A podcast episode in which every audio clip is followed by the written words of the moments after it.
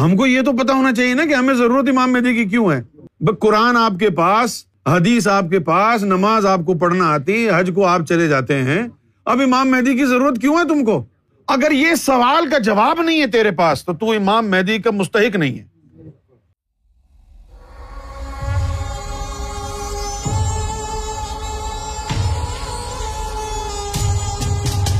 اب حافظ آصف صاحب، مسئلہ یہ ہے کہ امام مہدی علیہ السلاۃ والسلام کا جو تصور ہے، وہ عمومی طور پر دو مسلمان فرقوں کی بیان کردہ احادیث پر قائم ہے۔ امام مہدی علیہ السلاۃ والسلام کے حوالے سے بہت سی احادیث ایسی ہیں جن کو اہل سنت والجماعت کا عقیدہ بیان کرتا ہے۔ وہ علماء اس کو بیان کرتے ہیں، جن کا تعلق اہل سنت والجماعت سے ہے۔ اور امام مہدی کے ہی متعلق کچھ احادیث ایسی ہیں جو صرف شیعہ بیان کرتے ہیں، اہل سنت والجماعت ان کو بیان نہیں کرتے۔ اب یہاں پر اشکال یہ پیدا ہو جاتا ہے کہ حدیثیں دونوں اگر محمد رسول اللہ کی ہیں تو دونوں حدیثوں کو بانٹا ہوا کیوں ہے؟ کہ آدھی سنی مان رہے ہیں، آدھی شیعہ مان رہے ہیں۔ تو جن احادیث کو اہل سنت و جماعت نے بیان کیا ہے، شیعہ اس سے محروم ہو رہے ہیں۔ اور جو احادیث اہل تشیع حضرات بیان کرتے ہیں، ان سے اہل سنت والے محروم ہو رہے ہیں۔ وجہ کیا ہے؟ بھائی، جب دونوں احادیث آپ کے نزدیک محمد رسول اللہ کے اقوال ہیں، دونوں احادیث جو بیان کی جاتی ہیں فرقوں میں، دونوں جب اللہ کے رسول کی فرمودات ہیں، تو سنی ان حدیثوں کو کیوں نہیں مانتے جو شیعہ بیان کرتے ہیں؟ اور شیعہ ان حدیثوں کو کیوں نہیں مانتے جو سنی بیان کرتے ہیں؟ تو اس بٹوارے کی وجہ سے بڑا کنفیوژن پیدا ہو گیا ہے۔ اب جو اہل تشیع حضرات ہیں، اہل تشیع حضرات کا ماننا یہ ہے کہ امام مہدی جو ہیں، وہ امام عسکری کے فرزند ہیں۔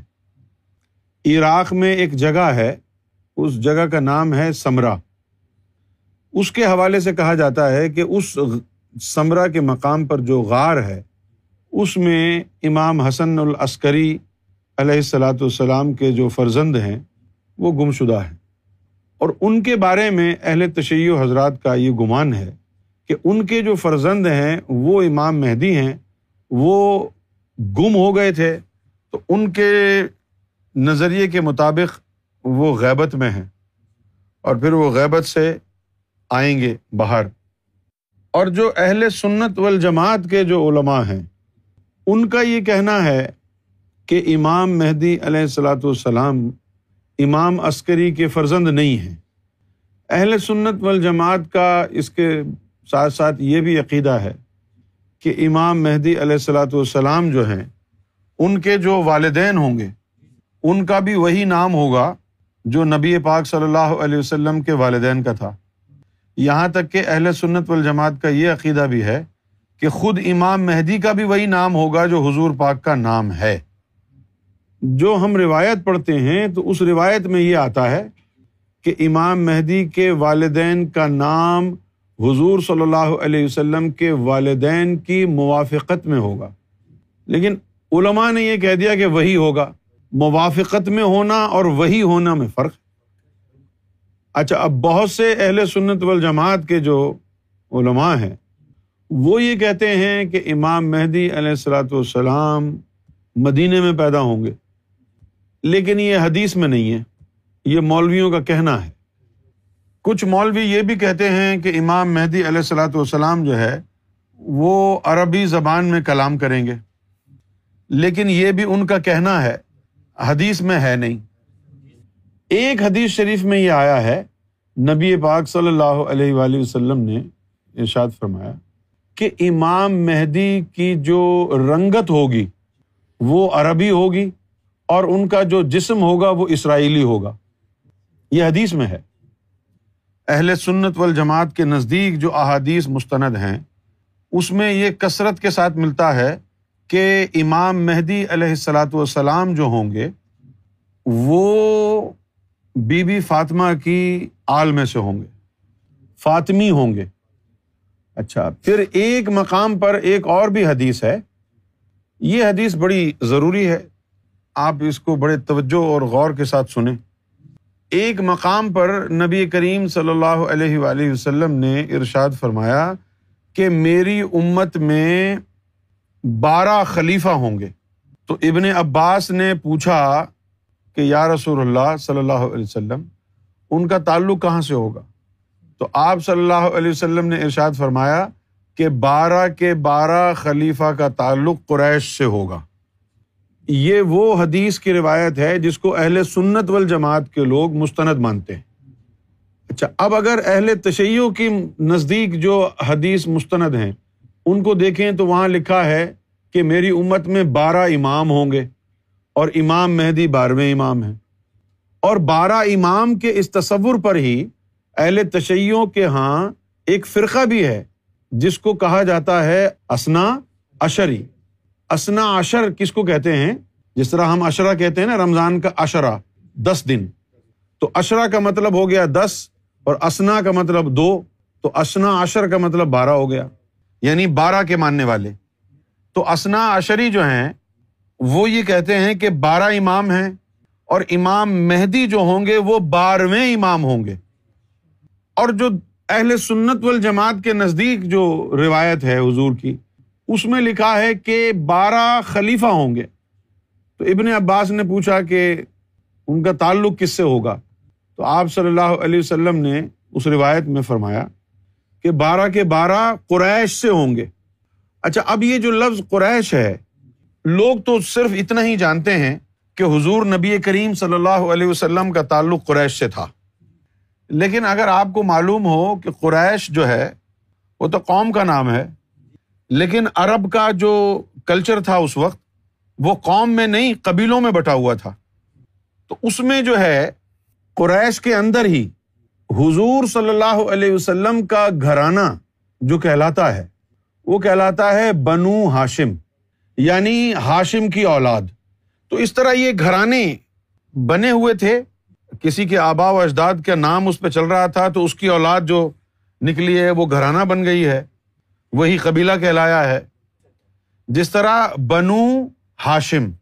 اب یہ اس کو آپ نے شارٹ لسٹ کر دیا۔ ہے تعلق قریش سے۔ لیکن قریش میں کون سا خاندان ہے؟ بنو ہاشم۔ پھر بنو ہاشم کو اور شارٹ لسٹ کریں۔ تو پھر آ جائے گا بنو عبد المطلب یہ عبد المطلب حضور کے دادا تھے۔ تو پھر ان کے بھی کافی بیٹے تھے عبد المطلب کے۔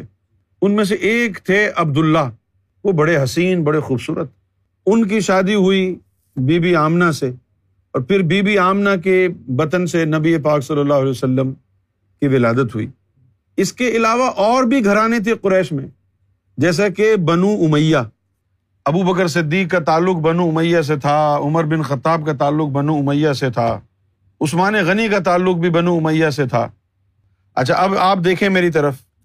حضور صلی اللہ علیہ وسلم بنو ہاشم سے تھے، اس لیے آپ کا ایک لقب ہاشمی بھی ہے۔ تو اب حضور صلی اللہ علیہ وسلم کی اولاد سے ہوں گے تو ہاشمی کہلائیں گے، لیکن یہ ہاشمی بھی قریشی میں ہے قوم قریشی ہی ہے۔ لیکن اگر بنو امیہ سے بھی کوئی آیا تو وہ بھی قریشی ہوگا۔ اور حدیث میں ہے کہ بارہ خلفا کا تعلق قریش سے ہوگا۔ تو قریش سے ہونا اور ہے اور حضور کی آل سے ہونا اور ہے۔ کیونکہ ابو بکر صدیق بھی قریشی ہیں، عمر بن خطاب بھی قریشی ہیں، عثمان غنی بھی قریشی ہیں۔ لیکن یہ قریش کا ایک خاندان ہے بنو امیہ۔ ان کا تعلق بنو امیہ سے ہے، لیکن قریشی ہیں۔ قریشی حضور بھی ہیں، قریشی مولا علی بھی ہیں، لیکن ان کا تعلق بنو ہاشم سے ہے۔ اب اگر یہ کہا جائے کہ بارواں امام بھی قریش سے ہوگا، تو اب بات مبہم ہو جاتی ہے۔ اب یہاں پر ایک نئی ایک چیز پیدا ہوتی ہے کہ بھائی اگر قریش سے بارہ، بارہویں امام کا تعلق ہوگا تو وہ قریش سے تعلق ہونا تو بنو ہاشم سے بھی ہو سکتا ہے اور بنو امیہ سے بھی ہو سکتا ہے۔ اگر بنو امیہ سے ہو گیا تو پھر وہ آل رسول سے نہیں ہوگا۔ آل رسول سے نہیں ہوگا، پھر بھی قریشی تو کہلائے گا۔ تو یہ جو بارہ خلیفہ والی بات ہے، یہ اہل اہل سنت والجماعت کے نزدیک معتبر ہے۔ لیکن میں یہ کہتا ہوں کہ جو شیعہ کے نزدیک معتبر ہے کہ امام مہدی کا تعلق بی بی فاطمہ کی آل سے ہوگا۔ یہ زیادہ جو ہے نا وہ معتبر ہے، کیونکہ یہاں پر قریش کا نہیں، براہ راست حضور کی آل سے یہاں جوڑا گیا ہے۔ وہ بات مبہم ہے۔ جب مولا علی سے پوچھا گیا کہ امام مہدی کی بابت کچھ بتائیں، تو مولا علی نے فرمایا کہ وہ ہم میں سے ہوگا۔ تو اب بہت ساری باتیں ہیں ادھر ادھر۔ اب دیکھیں نا بھائی، اہل سنت والجماعت کا جو ہے بیڑا غرق ہو چکا ہے۔ صدیوں سے اہل سنت والجماعت کا عقیدہ مستند چلتا آ رہا تھا۔ اس کے بعد اب اہل سنت والجماعت میں بھی گیارہ بارہ فرقے بن چکے ہیں۔ یہ بریلوی بھی اپنے آپ کو اہل سنت والجماعت سے کہتے ہیں۔ یہ دیوبندی وہابی بھی اپنے آپ کو اہل سنت والجماعت سے کہتے ہیں۔ تو دونوں کے عقائد دیکھ لو اب آپ۔ زمین آسمان کا فرق ہو گیا۔ تو اب یہ ہے کہ آدھی حدیث سے تم لے کے بیٹھے ہو، آدھی حدیث سے شیعہ لے کے بیٹھے ہیں۔ تو آدھی حدیثوں سے تم محروم ہو، آدھی حدیثوں سے وہ محروم ہے۔ تو ہم کیا کریں؟ کدھر جائیں؟ بھائی تم امام مہدی کی شناخت کی خاطر تم اپنے گلے شکوے چھوڑ دو۔ جو سنیوں نے حدیثیں بیان کی ہیں، ان کو بھی پڑھو۔ جو شیعہ نے بیان کی ان کو بھی پڑھو۔ دونوں مل کے ڈھونڈو نا ان کی روشنی میں۔ ہاں اگر تو اب اہل سنت کا ماننے والا ہے، تو شیعہ کی بیان کرتے حدیثیں نہیں پڑھتا۔ تو ہو سکتا ہے بہت ساری نشانیاں ادھر ہوں۔ اور جو یہ شیعہ ہیں بےچارے یہ اہل سنت والوں کی حدیثیں نہیں پڑھتے۔ یہ بھی ایک مقام پہ رک گئے نا۔ تم ادھر والی پڑھو، تم ادھر والی پڑھو۔ دونوں مل کے ساری حدیثیں پڑھو نا، تو کچھ تو نکلے گا نا۔ بالآخر، نبی کریم صلی اللہ علیہ وسلم کے بعد اگر امام مہدی کے بارے میں کسی نے کچھ کہا ہے، تو سب سے معتبر قول کس کا ہوگا؟ محمد کے بعد آل محمد کا ہوگا نا۔ امام علی نے کیا فرمایا؟ امام زین العابدین نے کیا کہا ہے؟ امام جعفر صادق رضی اللہ تعالیٰ انہوں نے کیا یہ تمام کے اقوال دیکھیں، ان کو کچھ نہ کچھ تو مولا علی سے ملتا رہا ہوگا نا راز۔ ہاں، لیکن تم نے ان کی باتوں کو جاننا چھوڑ دیا، تم نے شیوں کو کافر کہہ دیا۔ ادھر شیعہ بھی محدود ہو گئے۔ انہوں نے ان حدیثوں کو نہیں اہمیت دینا چھوڑ دی جو سنی بیان کرتے ہیں۔ تو سنیوں نے شیعہ کی حدیثوں کو چھوڑ دیا۔ ہاں، تو اب شیعہ بھی لٹکے ہوئے ہیں، سنی بھی لٹکے ہوئے ہیں۔ اب دونوں اتنے لٹک گئے ہیں کہ دونوں کو بڑے دھوکے ہو چکے ہیں نا۔ اس لیے اب دونوں بس امام مہدی کے تصور کو مانتے ہیں۔ امام مہدی کی تلاش کوئی نہیں کر رہا۔ صرف امام مہدی کے تصور کو مانتے ہیں کہ ہاں جی امام مہدی نے آنا ہے۔ لیکن اگر کوئی کہہ دے کہ جی یہ کچھ لوگ ہیں، سرکار گور شاہی کو امام مہدی کرے تو فوراً پریشان ہو جاتے۔ ارے ارے ارے جھوٹا دعویٰ ہو گیا۔ او بھائی کیسے جھوٹا دعویٰ ہو گیا؟ آ کے تحقیق تو کرو۔ نہیں، یہ کیسے ہو سکتا ہے؟ کیا کیسے ہو سکتا ہے؟ کہ جی سرکار گور شاہی کیسے امام مہدی ہو سکتے ہیں؟ یہی بات تو مکے میں رہنے والے بدو کہتے تھے۔